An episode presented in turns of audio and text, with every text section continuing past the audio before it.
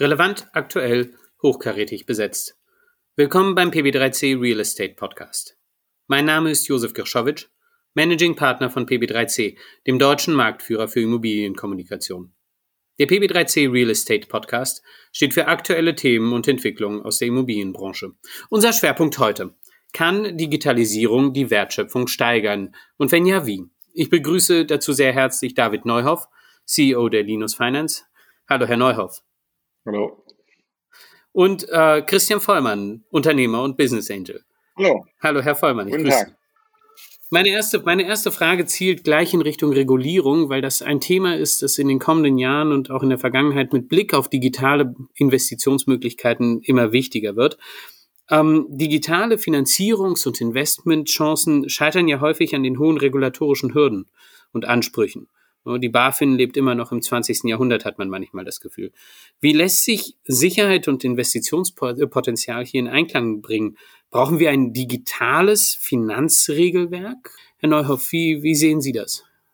Also ich glaube grundsätzlich, ähm, losgelöst davon, ob ein Investmentprodukt digital oder im klassischen analogen Strukturen angeboten wird, gibt es einfach ähm, relativ hohe regulatorische Anforderungen, die erfüllt werden müssen. Ähm, das sind ja im, im Kern die Folgen so ein bisschen der, der Regulierung der AIFM-Richtlinien, die nach der letzten großen Finanzkrise auch eingebracht haben, um Anlegerschutz aufzubauen. Und diese Herausforderungen, die stellen sich natürlich auch, diese regulatorischen Herausforderungen stellen sich auch, wenn man digitale Investment- und Finanzprodukte anbietet. Ich glaube gar nicht, dass es jetzt per se nur für digitale Produkte gilt. Also wenn ich zum Beispiel ähm, Verbrauchern, sogenannten Retail-Kunden, ähm, Produkte, Investmentprodukte anbieten will, habe ich einfach ähm, besondere regulatorische Anforderungen im Hinblick auf Aufklärungspflichten und Ähnlichem. Und das verändert sich so ein bisschen mit dem Professionalisierungsgrad des einzelnen Investors, was ich da regulatorisch erfüllen muss. Ähm, da gibt es von der BaFin ähm, in Umsetzung dieser AIFM-Richtlinien einfach unterschiedliche Anforderungen und denen muss ich natürlich auch gerecht werden, wenn ich ähm, ein Investmentprodukt oder ein Finanzprodukt digital aufsetze. Hm. Und, und trotzdem gibt es ja, also wenn ich mir jetzt anschaue, was man, was man in Europa macht, ändert sich das von Land zu Land. Ich meine, wenn ich als, als spanischer oder italienischer Investor in ein deutsches Produkt digital investieren will, habe ich ja manchmal nationale Regulatorien, die nicht in Einklang sind mit, mit denen in dem Zielland. Oder sehe ich das falsch? Also ich bin jetzt kein Europarechtsexperte, aber im Grundsatz ist ja eigentlich, dass die AIFM-Richtlinien, äh, also die gesamten Richtlinien sollen ja eigentlich eine Harmonisierung in dem, äh, in zwar länderübergreifend in den unterschiedlichen Rechtsräumen gewährleisten und dann werden die Richtlinien aufgrund nationaler Gesetze bei uns dann zum Beispiel im Rahmen des KGB, Kapitalanlagegesetzbuches zum Beispiel, früher als das Investmentgesetz, umgesetzt. Und da kann es durchaus immer noch dazu kommen, dass es unterschiedliche Hürden gibt in unterschiedlichen Ländern. Sollte meines Erachtens bei einer erfolgreichen Harmonisierung eigentlich weniger der Fall sein. Also eigentlich sollten dann im Hinblick auf jetzt, sage ich mal, den Verbraucherschutz oder eben den Schutz von dem semiprofessionellen Investor oder professionellen Investor ähnliche Anforderungen äh, in den einzelnen nationalen Regelwerken herrschen.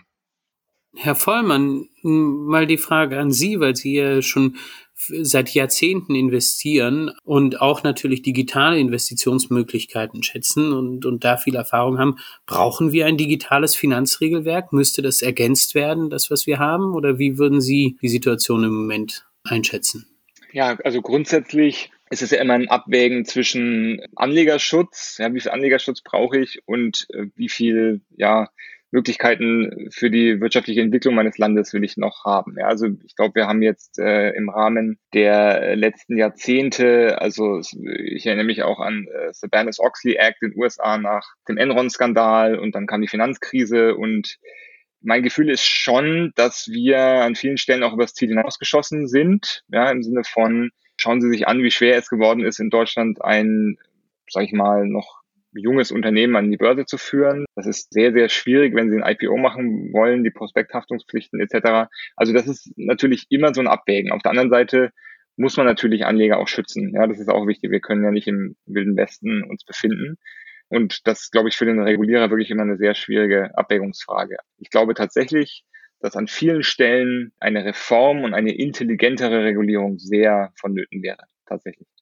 Und vielleicht darauf aufbauend, also man sieht ja auch, dass durchaus die Hürden dazu geführt haben, dass Vermögensaufbau für Leute, die sozusagen weniger Vermögen haben, eigentlich eher schwieriger wird dadurch.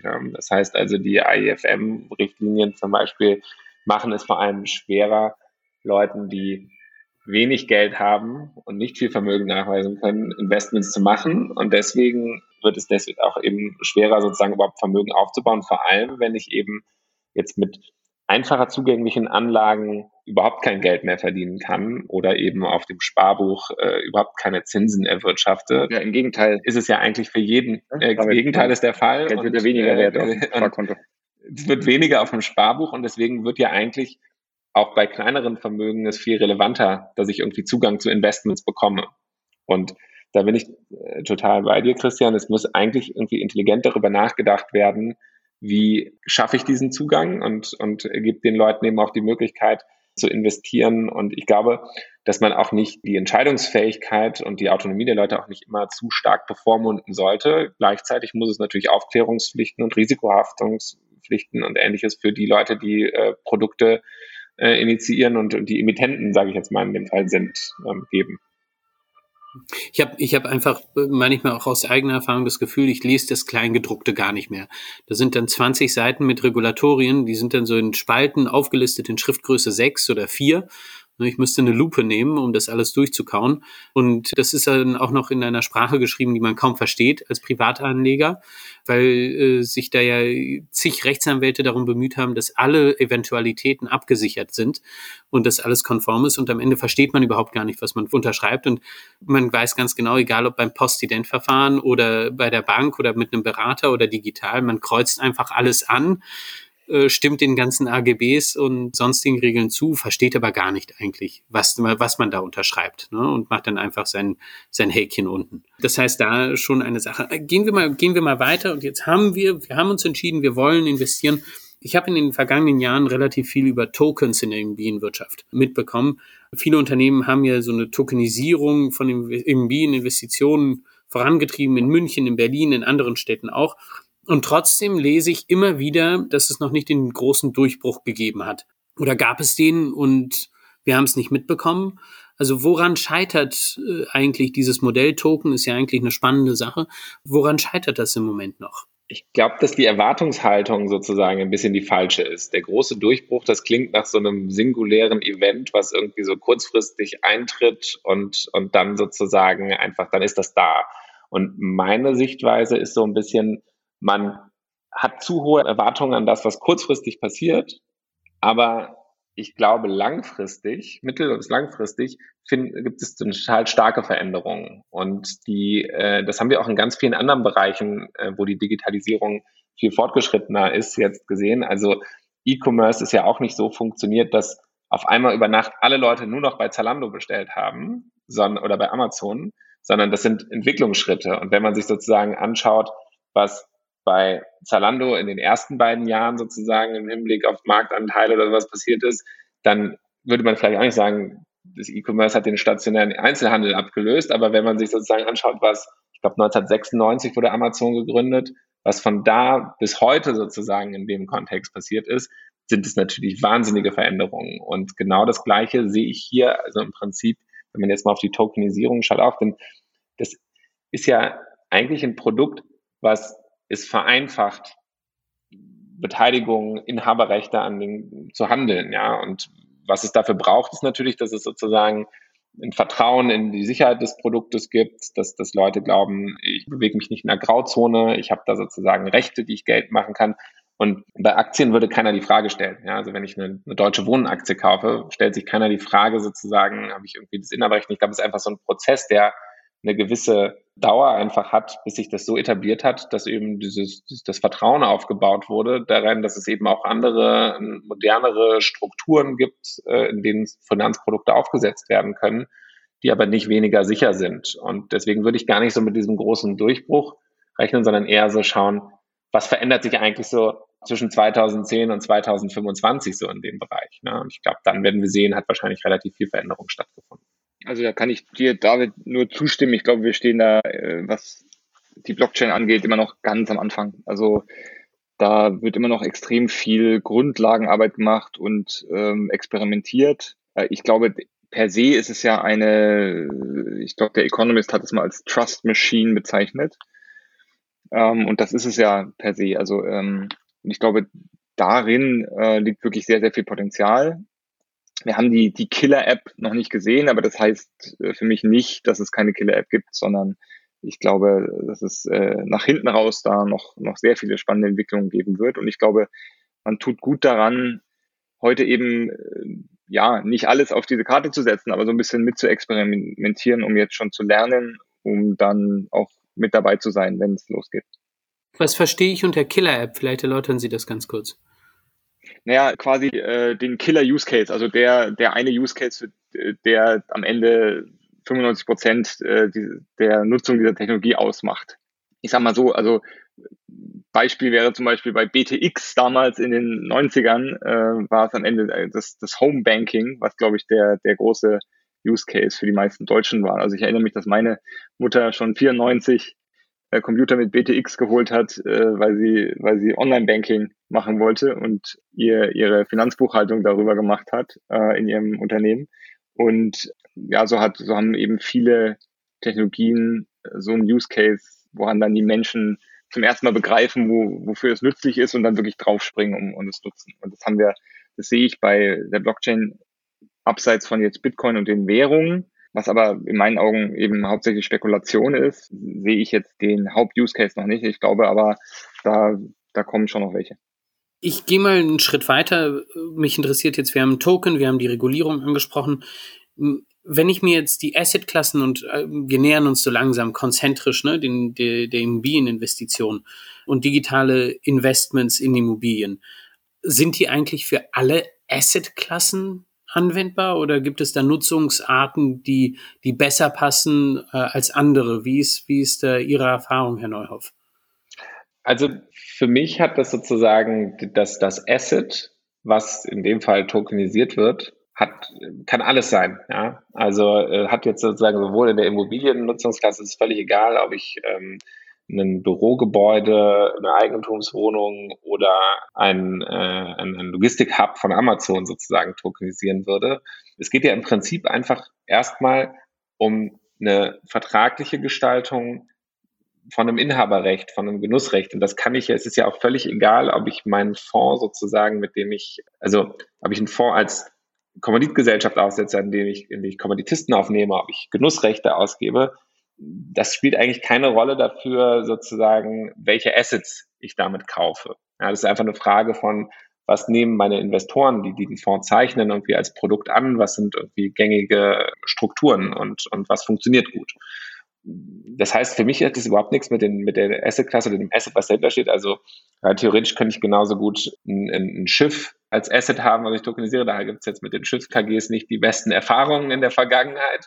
Aber das hat damit gar nichts zu tun, sondern einfach, die Frage ist ja eher so, wie strukturiere ich das Ganze? Und für uns als Fintech ist das natürlich super spannend, über die Sachen nachzudenken, die nochmal durch die, durch die digitale Komponente ganz, ganz andere Potenziale haben. Und diese Potenziale sind aus meiner Sicht sozusagen vor allem äh, hier in, in jetzt zum Beispiel der Blockchain-Technologie darin gegeben. Wenn diese Trust Engine da ist, dann habe ich natürlich ein wahnsinnig liquides Instrument, was ich halte, was ich total gut handeln kann, wo ich, wo ich sehr einfach Sekundärmärkte mit aufbauen kann, was total viele Hürden abbaut, zum Beispiel im Hinblick auf das, was Sie eingangs angesprochen haben, also Grenzen, internationale Grenzen, zumindest mal faktisch wird es total einfach. Also dann ist es eigentlich egal, ob ich in Spanien bin und mich an der deutschen Immobilie beteilige, denn ich habe sozusagen etwas, was ich äh, sehr einfach digital zeichnen kann. Und im zweiten Schritt, glaube ich, baut es eben auch Hürden ab, weil es eine Liquidität in, in etwas, was in so einem klassischen Fondskonstrukt doch recht illiquide ist, bringt. Selbst so ein offener Immobilienfonds hat recht lange Kündigungsfristen, bis ich dann tatsächlich mal an mein Geld komme ich glaube, über so eine Blockchain-Technologie kann ich einen echten Marketplace kreieren und der kann genau wie am Aktienmarkt funktionieren. Und wenn es Angebot und Nachfrage gibt, dann ist es super einfach, meine Beteiligung zu traden. Und das macht es total spannend, unabhängig von den Assets, die dahinter stehen. Ob das jetzt Immobilien sind, ob das Büroimmobilien sind, ob das Wohnimmobilien sind oder ob das ähm, Unternehmensbeteiligung, Private Equity oder sowas wäre. Ich glaube, das kann dann ganz, ganz viele abdecken. Ja? Also das, das finde ich eigentlich das Spannende daran. Ich habe dazu eine Nachfrage, auch eine etwas kritischere. Immobilien sind ja etwas Langfristiges, bestehen aus Beton oder aus Stein, Holz, Bau etc. Also die, diese Langatmigkeit der Immobilie ist ja auch ein Schutz. Wer in eine Immobilie investiert, verkauft sie nicht sofort, sondern äh, allein der Ankaufsprozess beim Notar, die ganzen Fristen, die eingehalten werden, Grundbucheintragungen, die dauern. Und diese Trägheit auf der einen Seite hat ja auf der anderen Seite erstens einen Verbraucherschutz oder auch Investorenschutz, weil man eben länger darüber nachdenkt, ob man verkauft oder kauft und diesen Prozess anstößt. Mit äh, digitalen Handelsplattformen kann ich heute meine Anteile aufstocken und morgen schon wieder minimieren oder ganz raus. Aber das können Sie doch mit Ihrer Vonovia-Aktie genauso machen. Also das wäre für mich jetzt kein Argument. Die Frage ist doch erstmal, wer hat überhaupt Zugang dazu? Und da fängt es doch an, total interessant zu werden. Ja, ich werde, ich als Privatperson werde wahrscheinlich niemals äh, in, der Position sein, mir äh, für 100 Millionen Euro eine äh, Büroimmobilie ähm, in der Münchner Innenstadt zu kaufen, die möglicherweise ein extrem interessantes Investment ist.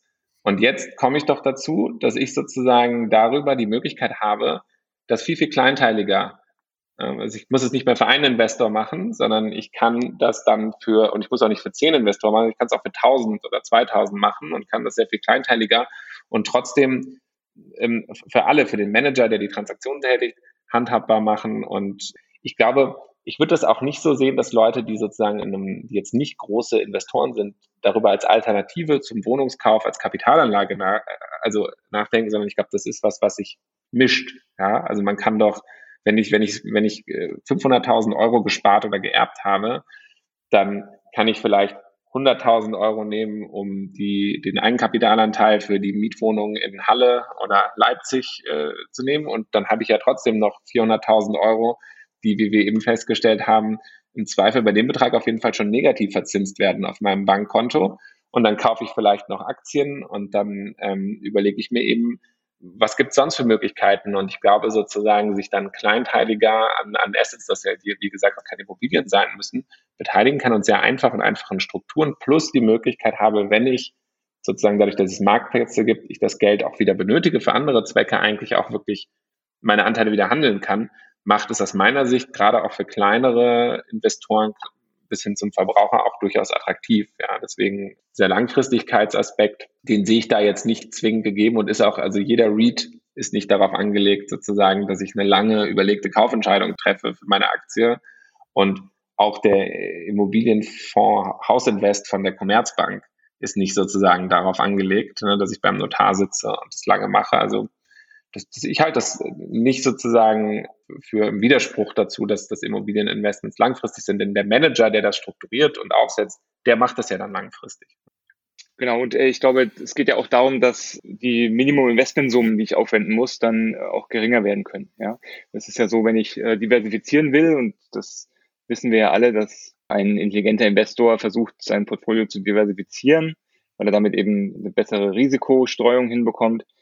Ähm, und wenn ich jetzt mir überlege, wie investiere ich das Geld, was ich zur Verfügung habe, dann kann es ja sein, dass äh, wenn mein Vermögen nicht so groß ist oder noch nicht so groß ist, dass ich eben für die Assetklasse Immobilien ne, neben den anderen Assetklassen, in die ich noch rein investieren will, um zu diversifizieren über die Assetklassen hinweg auch, dass ich dann eben ja vielleicht ein sag ich mal, nur 100.000 oder nur 200.000 Euro übrig habe und das dann eben in eine Immobilienhalle, wie du jetzt David im Beispiel gerade gesagt hast, zu stecken, ja, das ist dann klar, wenn dann der, der Standort Halle abschmiert, dann bin ich auch wieder 100 Prozent da im Risiko. Ja, wenn ich, wenn ich da äh, eine bessere äh, Streuung hinbekomme, indem ich eben kleinteiliger in, in mehrere Projekte gehen kann, dann macht das ja durchaus Sinn. Und abgesehen davon ist es operativ teilweise auch nicht besonders sinnvoll, wenn ich in Berlin lebe und eine Eigentumswohnung in Erfurt habe, ziemlich, äh, die vermiete, dann ist es ziemlich viel Aufwand, den ich sozusagen dafür betreiben muss. Ne? Das, und fairerweise, wenn ich in Berlin mir jetzt eine Eigentumswohnung als Kapitalanlage kaufen will, erwirtschafte ich ja fast kaum noch Rendite damit. Ja? Also 33-fach für einen Neubau ist ja fast schon schwer zu finden, sozusagen auf die Mieten. Das ist dann die Bruttoankaufsrendite. Wenn ich das jetzt irgendwie runterrechne mache ich das am Ende irgendwie für zumindest mal Cash on Cash für zwei, drei Prozent, wenn überhaupt. Und das heißt, ich kann eigentlich nur auf Wertsteigerung spekulieren. Ich glaube, es gibt eben andere Immobilieninvestments, die durchaus auch wirklich aktiv Rendite erwirtschaften können. Und die sind mir aber in der Regel als dieser kleinen nicht zugänglich. Das ist ja, ihr habt ja in meine Wahrnehmung. Für das, was ich gerade gemeint habe, legt ihr ja auch gerade ein Produkt auf, ne, David? Kann man da schon drüber sprechen, über das äh, Managed Portfolio? Genau, ja, wir haben äh, gerade ein, ein, Produkt aufgesetzt und das äh, erste Closing dafür gemacht. Und da äh, können die Investoren sozusagen kleinteilig Beteiligung an einem Portfolio, was so von, von zehn ähm, in Immobilieninvestments aufgebaut wird, sich beteiligen und so diversifiziere ich letztendlich. Also wir haben ja, wir richten uns ja an Semiprofessionelle und aufwärts, das heißt, der Mindestinvestitionsbetrag ist eigentlich 200.000 Euro. Und dieses Produkt geht halt auch so ein bisschen auf denjenigen, der sagt, ich kann mir schon vorstellen, 200.000 Euro in dem Bereich zu investieren, aber ich möchte eben nicht 200.000 Euro in einem Objekt sozusagen stecken haben. Und äh, deswegen haben wir eben dieses Produkt aufgesetzt und gesagt, okay, dann wird es auf zehn gleiche Investments diversifiziert. Und ich glaube, da gibt es noch total viele kreative Möglichkeiten. Ne? Also wie man kann das Ganze wie so ein ETF-Sparplan aufziehen und ich investiere sozusagen monatlich. Und diese ganze, Digi also alle Digitalisierungskomponenten, nicht nur die Blockchain, werden es viel einfacher machen für die Manager, das anzubieten über die nächsten Jahre und deswegen auch die Produkte besser machen für die Leute. Und ich glaube, auch das ist sozusagen aus meiner Sicht so es führt ja auch häufig zu einer Verbesserung für die Kunden. Nicht immer ausschließlich, aber eben in vielen Bereichen, wo die Digitalisierung stattgefunden hat, haben die Kunden einfach am Ende große Vorteile jetzt auch im E-Commerce-Bereich zum Beispiel gehabt. Und das um, denke um ich da direkt ja, um da direkt einzusteigen. Also sprich, mit, mit diesen digitalen Modellen lassen sich Management-Fees einsparen am Ende des Tages und dadurch die Rendite erhöhen. Also die Fixkosten gehen runter. Kann man das so sagen?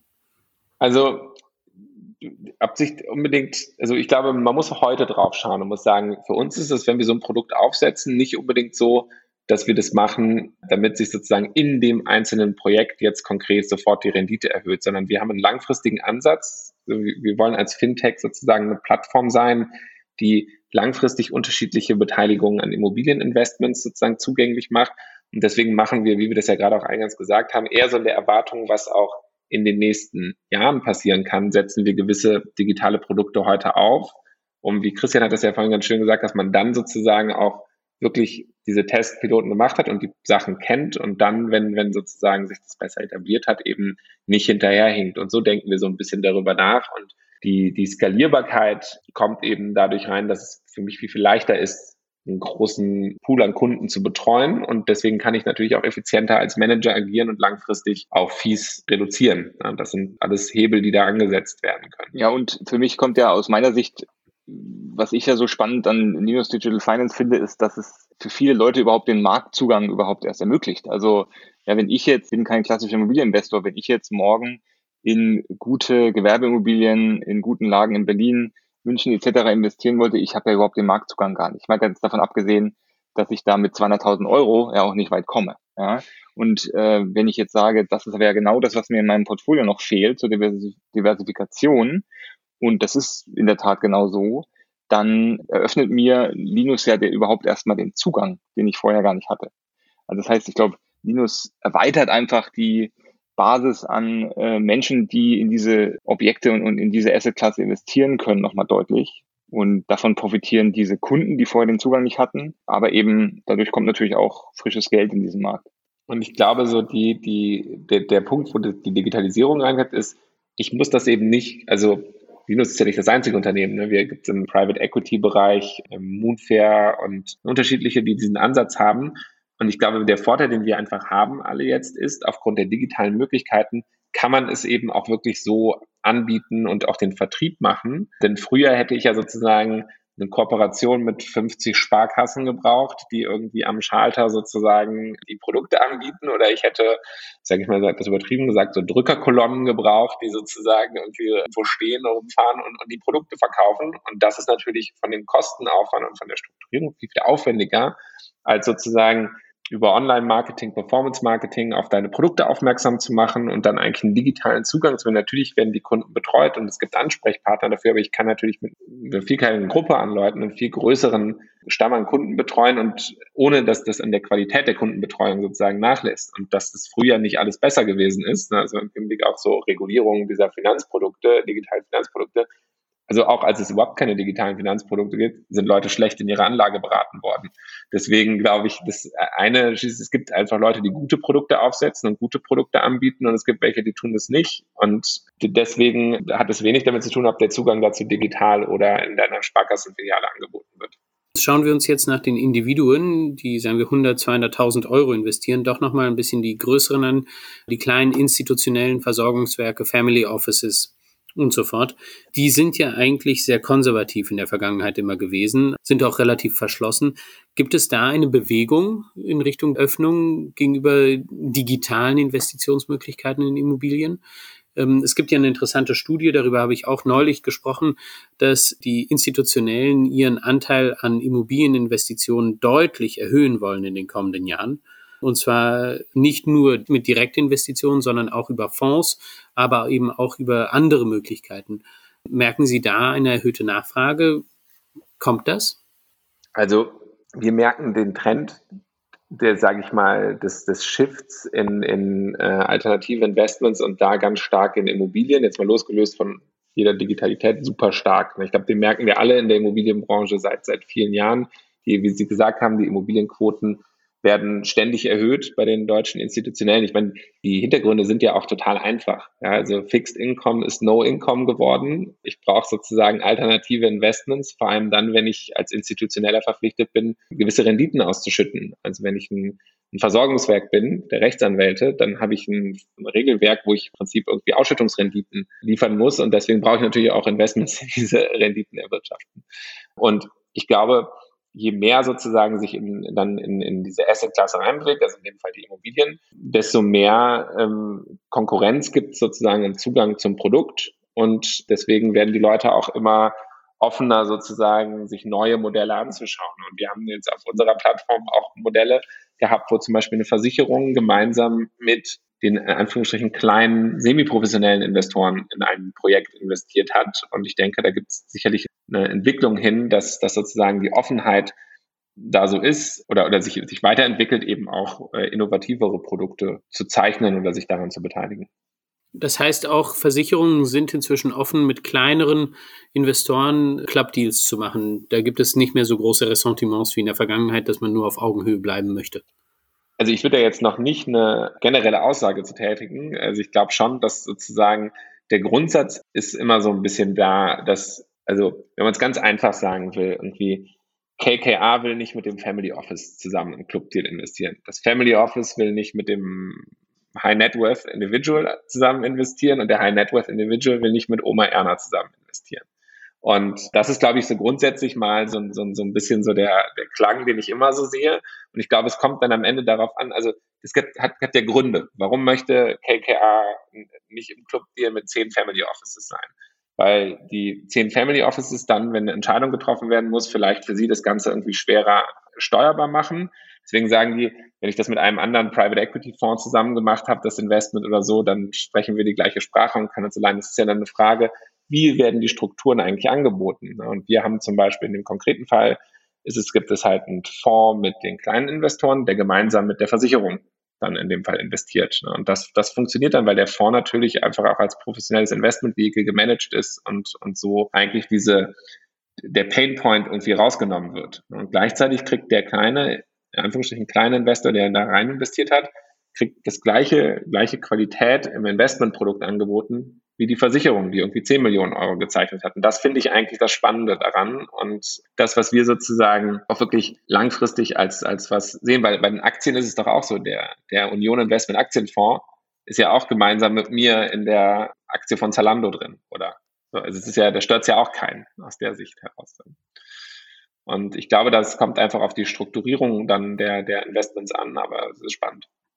Ja, also ich finde das äh, super spannend, weil ne, für mich ist das so ein bisschen, geht es Richtung Demokratisierung der Geldanlage und es ist eben aus volkswirtschaftlicher Sicht ja im Moment äh, ziemliches Drama, was passiert, weil, wie gesagt, der nur der, der, der Kleinsparer durch die Negativzinsen im Moment eigentlich enteignet wird. Nicht, es wird zu wenig für die Altersvorsorge getan äh, in ganz vielen Bereichen, weil man sich da nicht an Aktien, aber auch nicht an solche Immobilieninvestments rantraut. Und das ist eigentlich, wie gesagt, volkswirtschaftlich gesehen schlecht für unser Land. Ja, und insofern finde ich das super, wenn wir da zumindest ein bisschen was dran ändern können.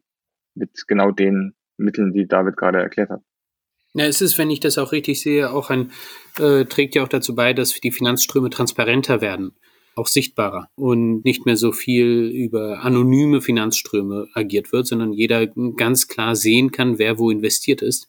Demokratisierung ist der eine Stichpunkt, aber ein anderer einfach, dass man nachvollziehen kann und dadurch auch eine gewisse Form von Eigenverantwortung für die eigenen Investitionsentscheidungen mit sich bringt. Und das ist natürlich ein wichtiger Punkt, gerade jetzt, wo wir Parallelsysteme aufgebaut, äh, sich aufbauen und entstehen sehen mit Kryptowährungen und die Diskussion, wie eigentlich digitale Währungen sein sollen, an komplett anonym oder doch nachvollziehbar. Da stehen wir noch ganz am Anfang.